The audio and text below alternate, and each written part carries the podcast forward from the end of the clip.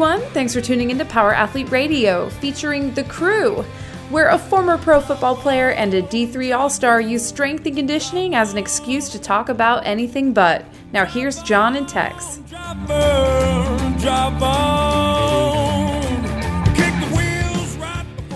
Hey, Power Athlete Nation.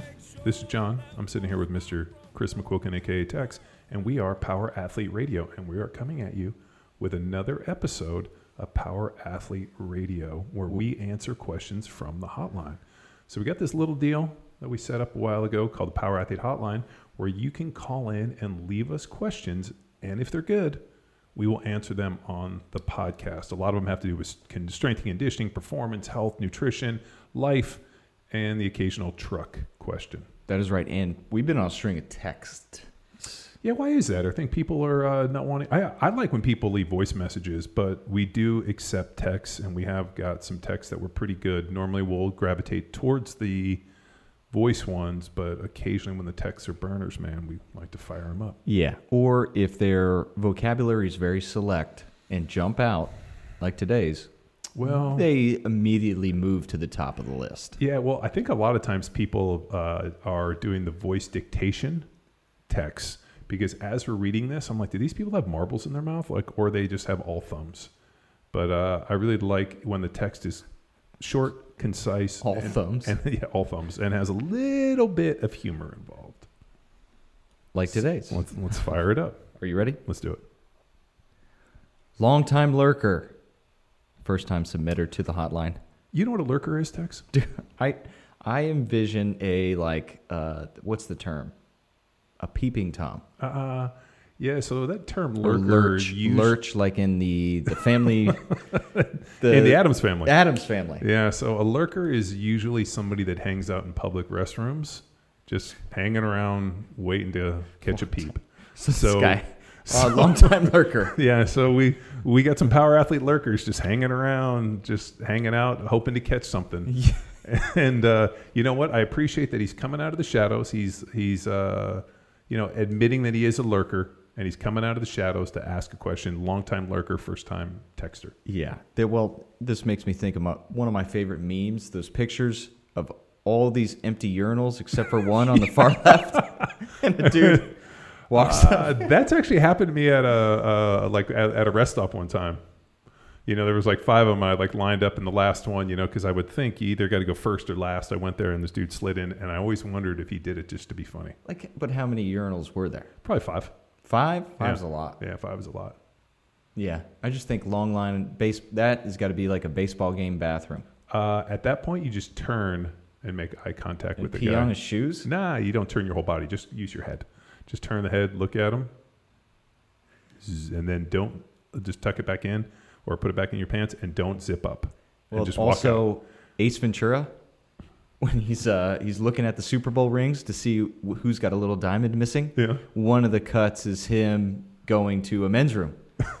and then like him trying to look down at a dude's hand holding his ring Oh, Finkle is Einhorn. and then it gets freaking like popped and then he's looking at the uh the indention of the Super Bowl ring into his God forehead. damn it! That uh, I'll tell you, Jim Carrey was on fire. Like in 1994, the greatest movie year of all uh, time. dude. Uh, the Mask, like the physical comedy. What people forget was like that physical comedy. He did all that stuff.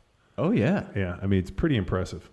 The oh man, Ace Ventura two, F- physical. When you say physical comedy, Yeah. I think of Ace Ventura two when he's getting shot by the darts. uh, yeah, What does he say? He's like seven, nine darts too much.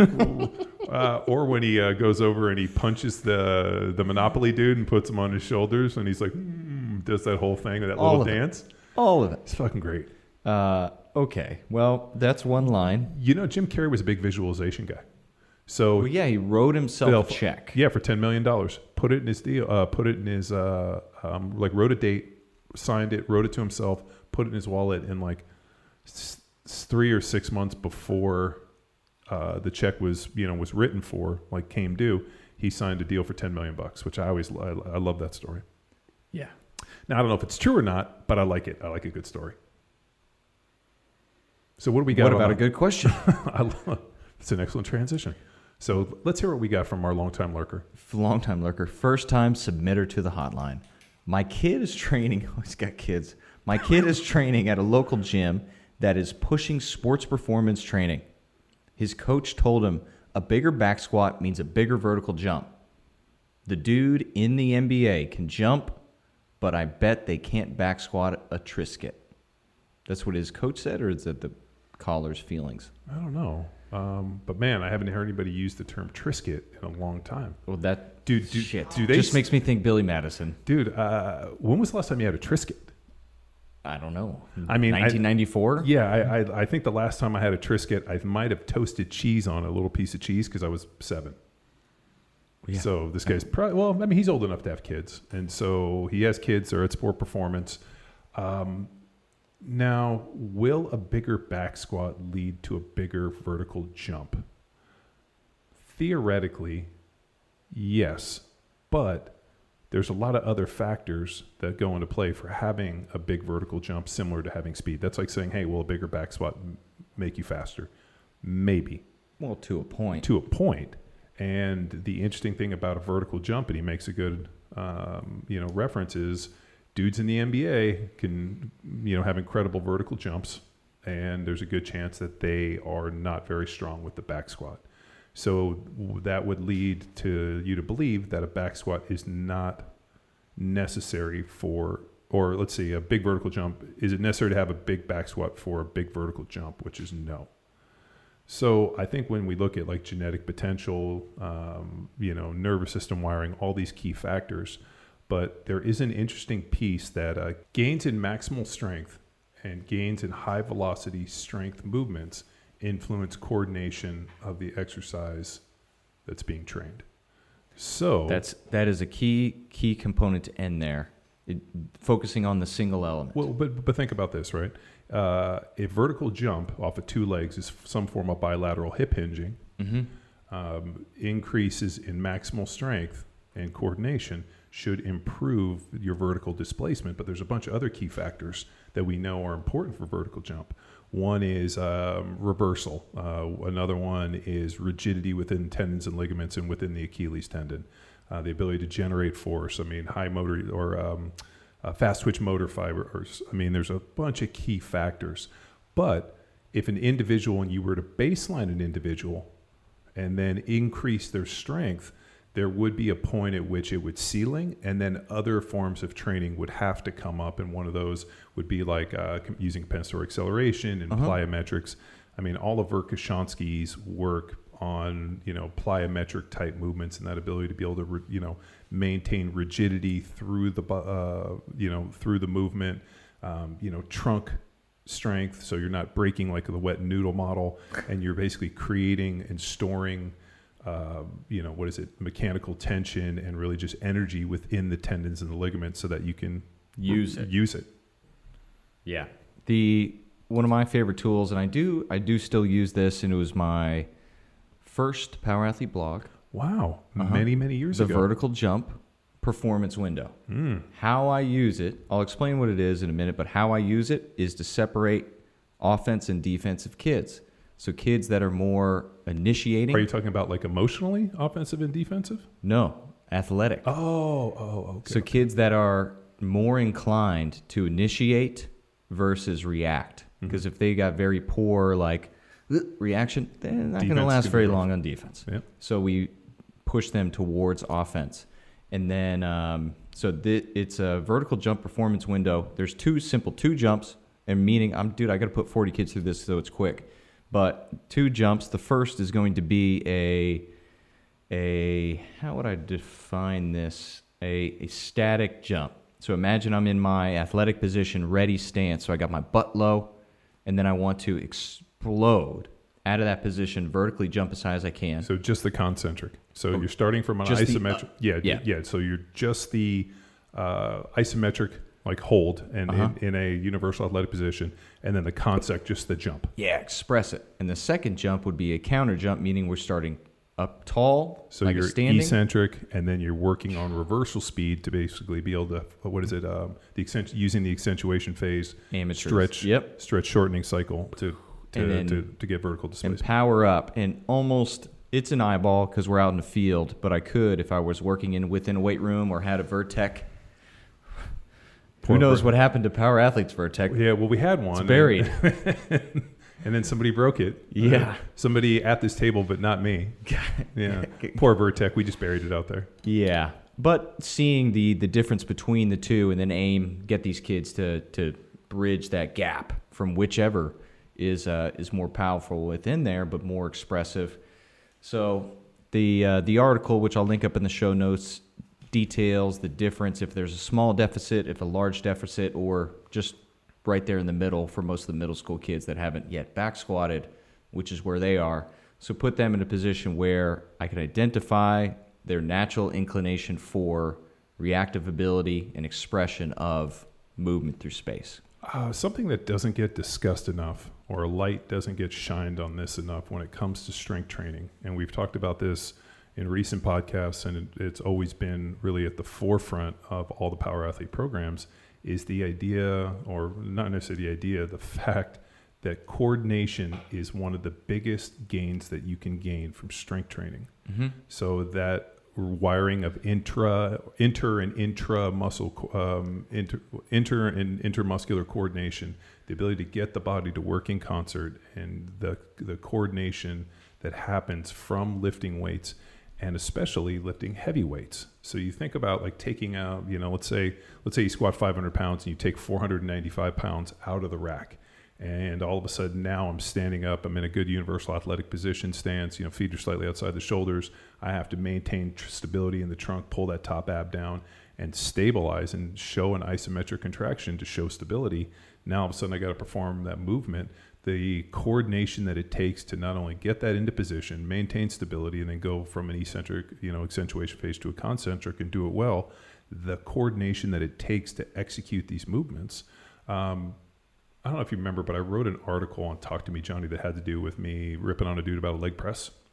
Allow me to pull that up. Okay. Uh, in there, with the exchange that I had with the guy, because he was talking about strength being developed for performance and, you know, this with the leg press. And while the leg press is beneficial for putting on muscle within the legs, I don't believe that a leg press is a performance driver because there's no element of balance and coordination. You're basically just in a fixed position and pushing, which I think if you're trying to put on muscle, I think a leg press is probably more beneficial than a back squat. But when you start talking about athletic performance and coordination and all the other key factors associated with strength training, a barbell back squat is going to be by far a much better selection for performance. Do you recall the title of said article? No, I can't. I probably blocked it out. What was it? Herpes on the first date.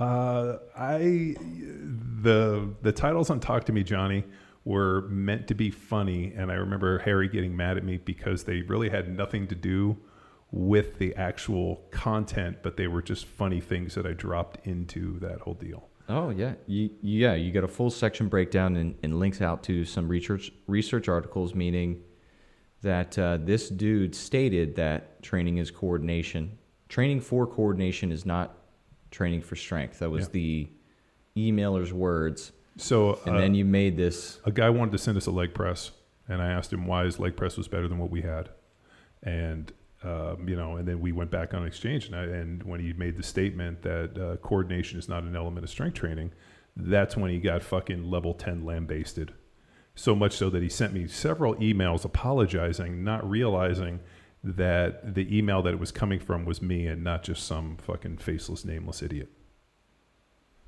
I told him he can go shove his leg press up his fucking ass, which I think was the final one. Yeah, that'll hurt. Yeah. Um, yes. Okay. I'll link up herpes on the first date in the show notes as well. Uh, lots of reading. Uh, I'm not shitting on a leg press. Um, I think if you want to put on, you know, considerable size within your quads, uh, and it's also a great way to, to go to failure. We talked about recently on a podcast, creating great amount of Uh-huh. mechanical tension and going to failure. It's a safer way of going to failure than probably a barbell back squat where you might need spotting partners and whatnot. You can also hook up a bunch of band and create a bunch of band tension for accentuated negatives. Um, so I think that there's benefits. I know Louie Simmons has a couple different versions of the leg press that they use. They have a plyo swing, and he's really always, uh, you know, big been a big proponent of it. But when it comes down to coordination, there has to be an element of balance. You have to be able to move through space Yeah. unassisted by some form. That's why uh, I would not recommend a Smith machine for squatting uh, for an athlete. But um, there's a ton of bodybuilders that you know set up on the Smith machine, get into a certain position that they know targets their quad in a certain way, and just fucking go and just blast through it. And those guys have impressive legs.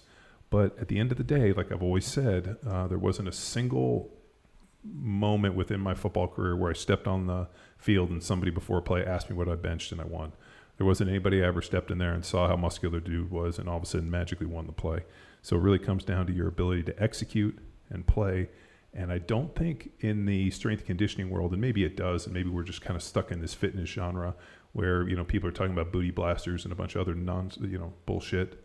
But where it really comes down to, and I think what we put a big premium on, is that idea of coordination. Yeah, I'm going to build off that with the definition, power athlete's definition of athleticism, and a couple components that you've mentioned here.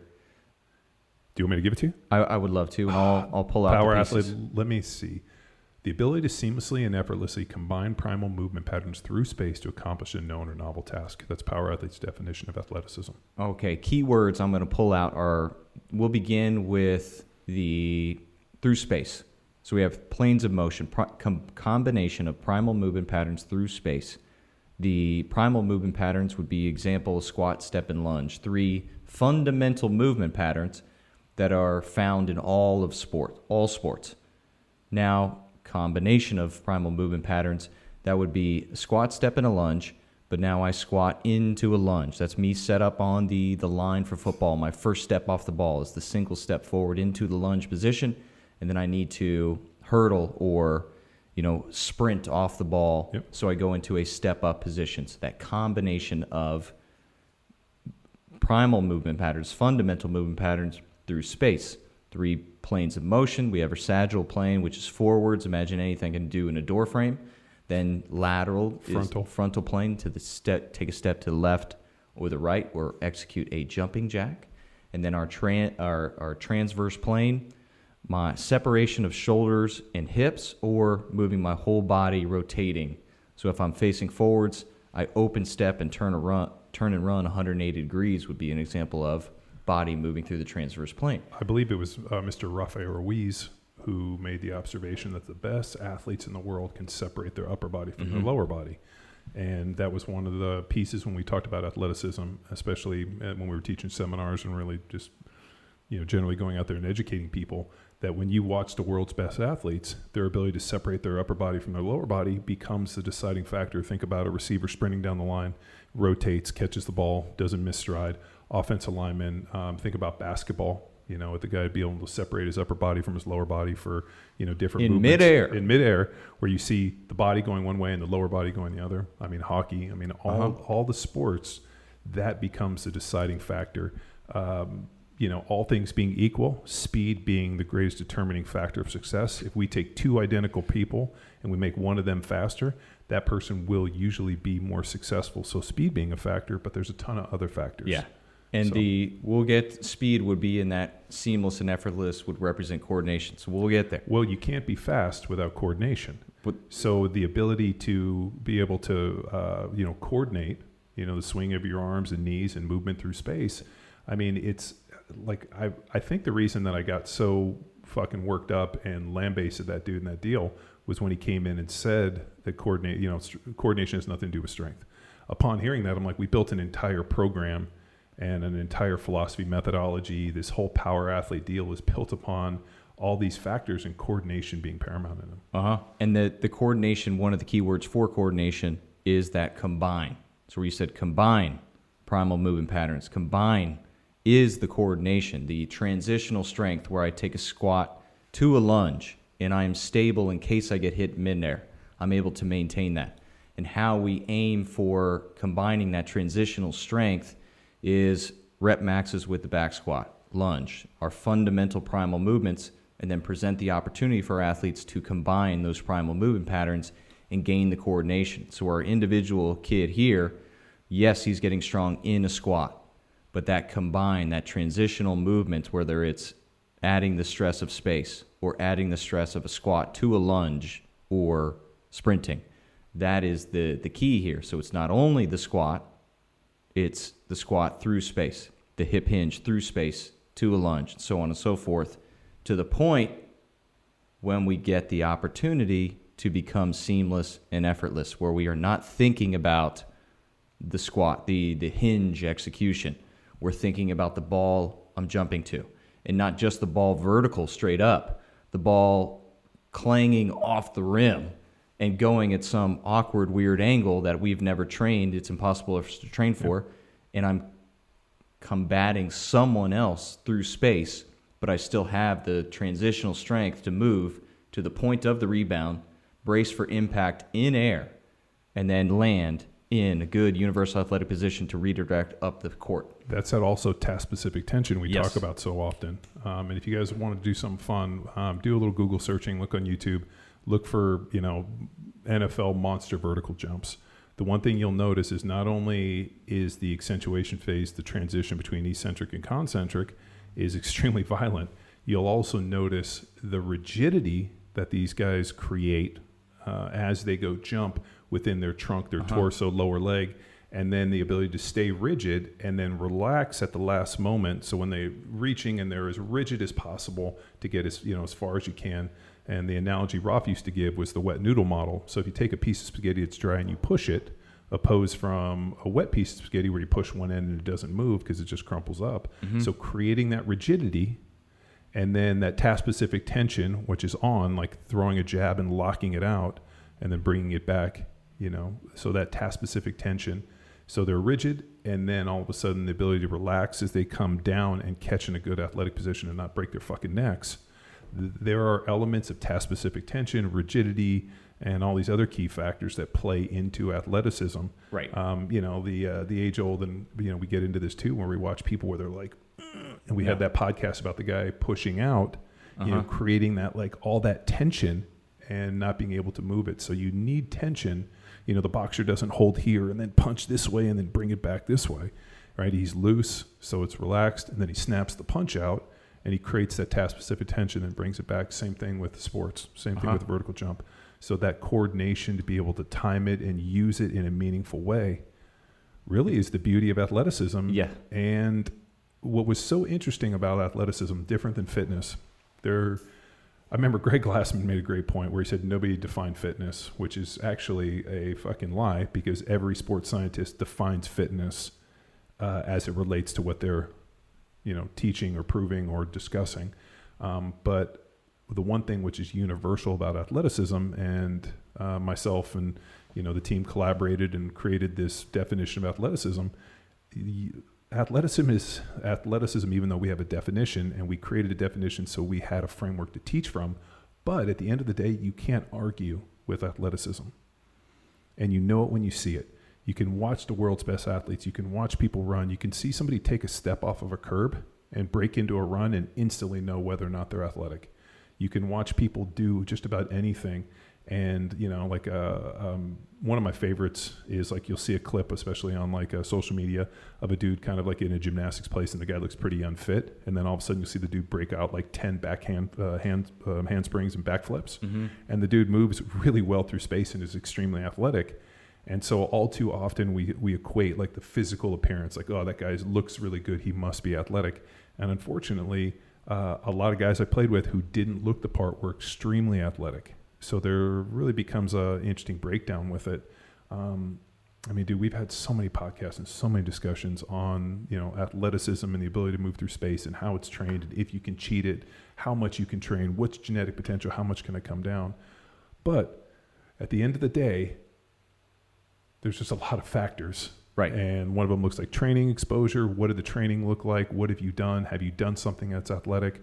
Just moving a barbell from point A to point B with your feet fixed, while good at developing strength, does not develop athleticism within that definition. Right. But the, the importance of that def- definition is there are trainable components Yes. within there. But if we- coordination is a key factor of strength, then and we know we can increase coordination using form of fixed bilateral hip hinging type movements, then it all comes into play. Right. So at the end of the day, yes to all of it.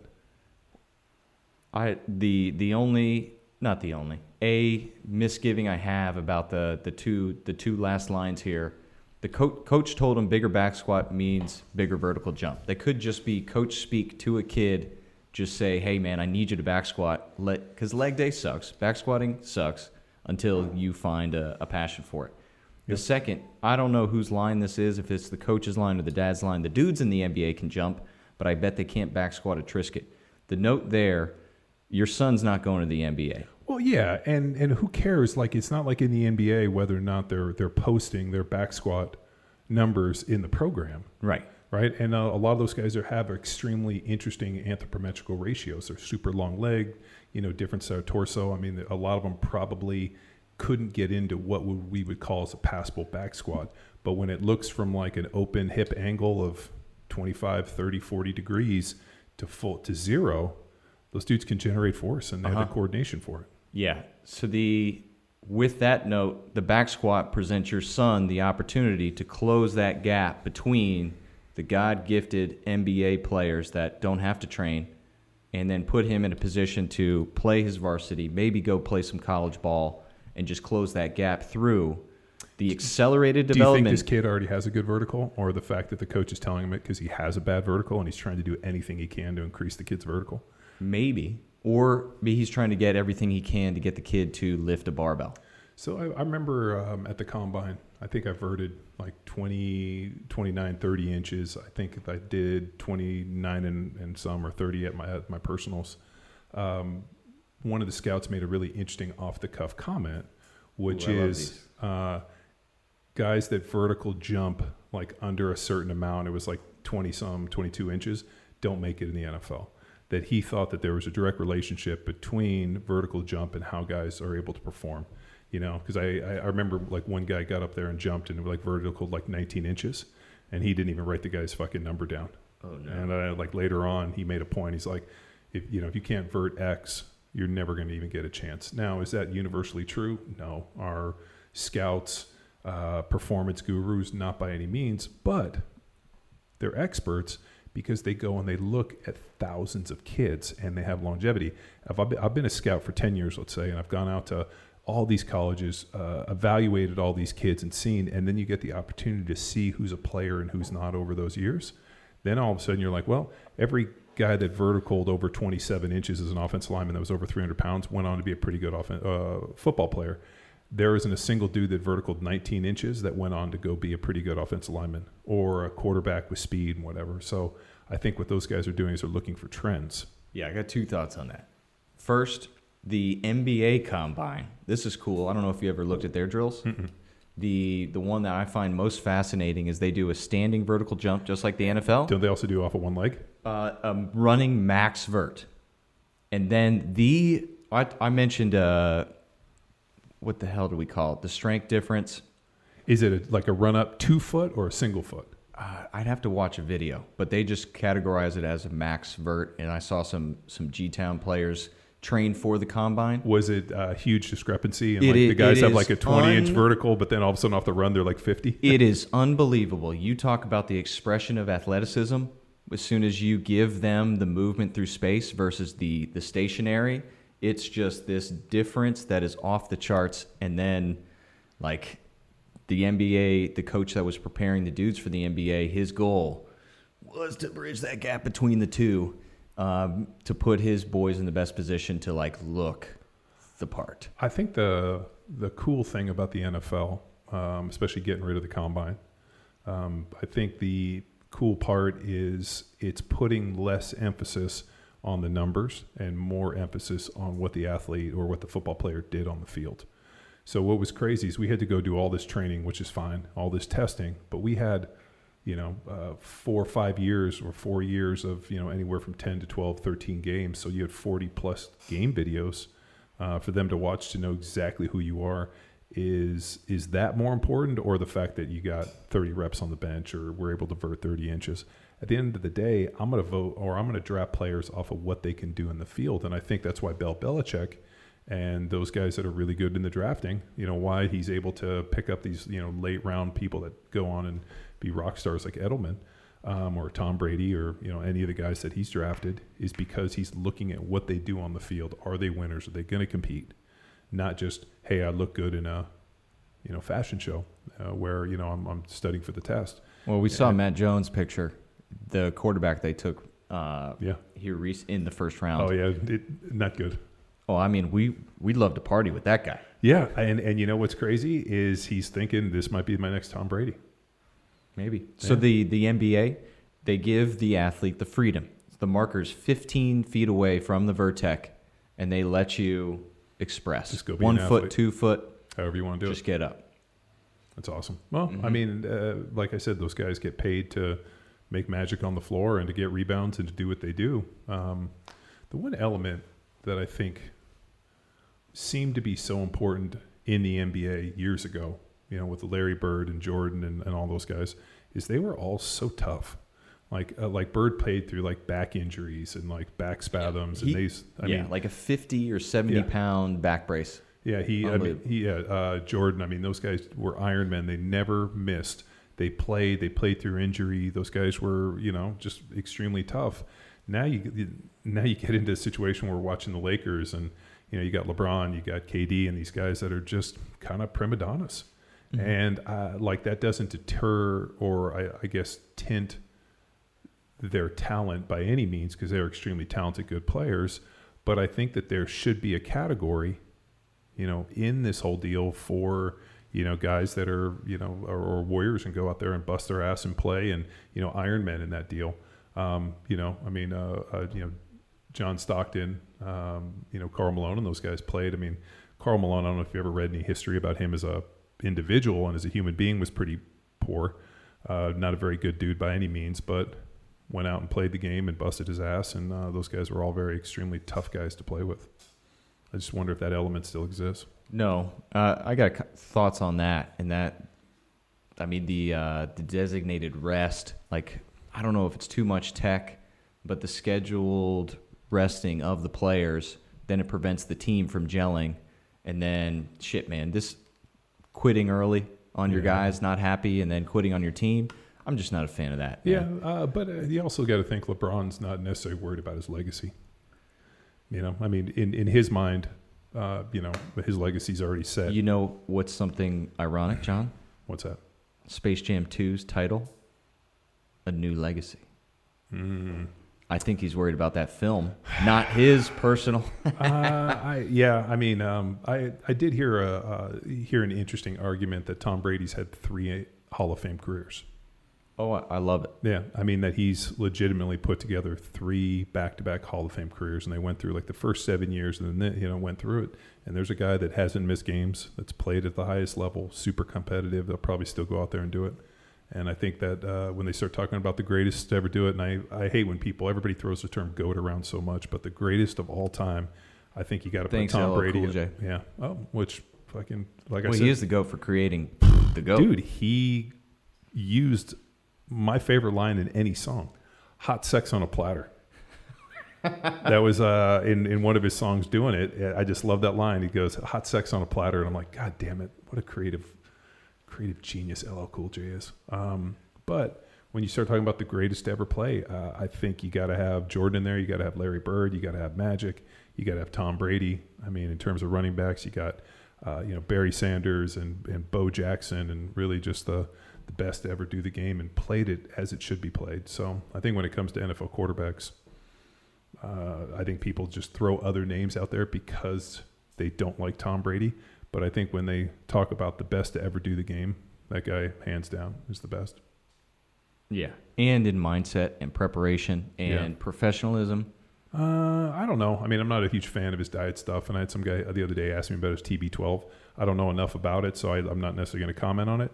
But if uh, Tom's putting it out and it's worked for him, it's worked for him. How well it works for other the- people, I don't know. Well, yeah, we don't know that, but his commitment to it Oh, and so on and so forth, that's what I. and he married a supermodel. Like, how can you be mad at that guy? You got to look and be like, yes, good for you. And a cool dude. Uh, I had more than opportunities to hang with Tom and have always had a great interaction with him and always thought he was an extremely uh, funny, classy, and just good guy to be around. Yeah.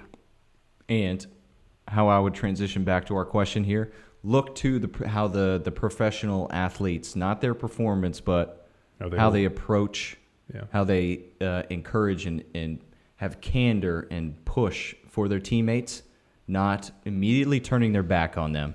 So look for the other things. If you are going to compare your son's performance, I would say more character, professionalism, teammates, leadership versus Less Triscuit. less Triscuit. Less Triscuit. Uh, I had some delicious Mm, Triscuit delicious. crackers in the car. Why are you sweating? I just got done watching Cops. Uh, well, it is June in Texas, but it's hot. we Well, and you know what else is always hot? this hotline. The hotline is always hot. So, like I said earlier in the in this episode, if you are interested in leaving us a question, you can hit us at the hotline at 929-464-464, zero 929 ing ing. zero. And if you are listening to this on anything that allows you to review this podcast, I want you to go and smash a five star review. And if you leave us a funny review, our good friend Chauncey will actually read it on air. So uh, if you are consuming this anywhere that you're allowed to consume podcasts, they have a place to review it. Five star reviews only. If you got a one star, just leave it on the hotline. You can rip on us on that piece.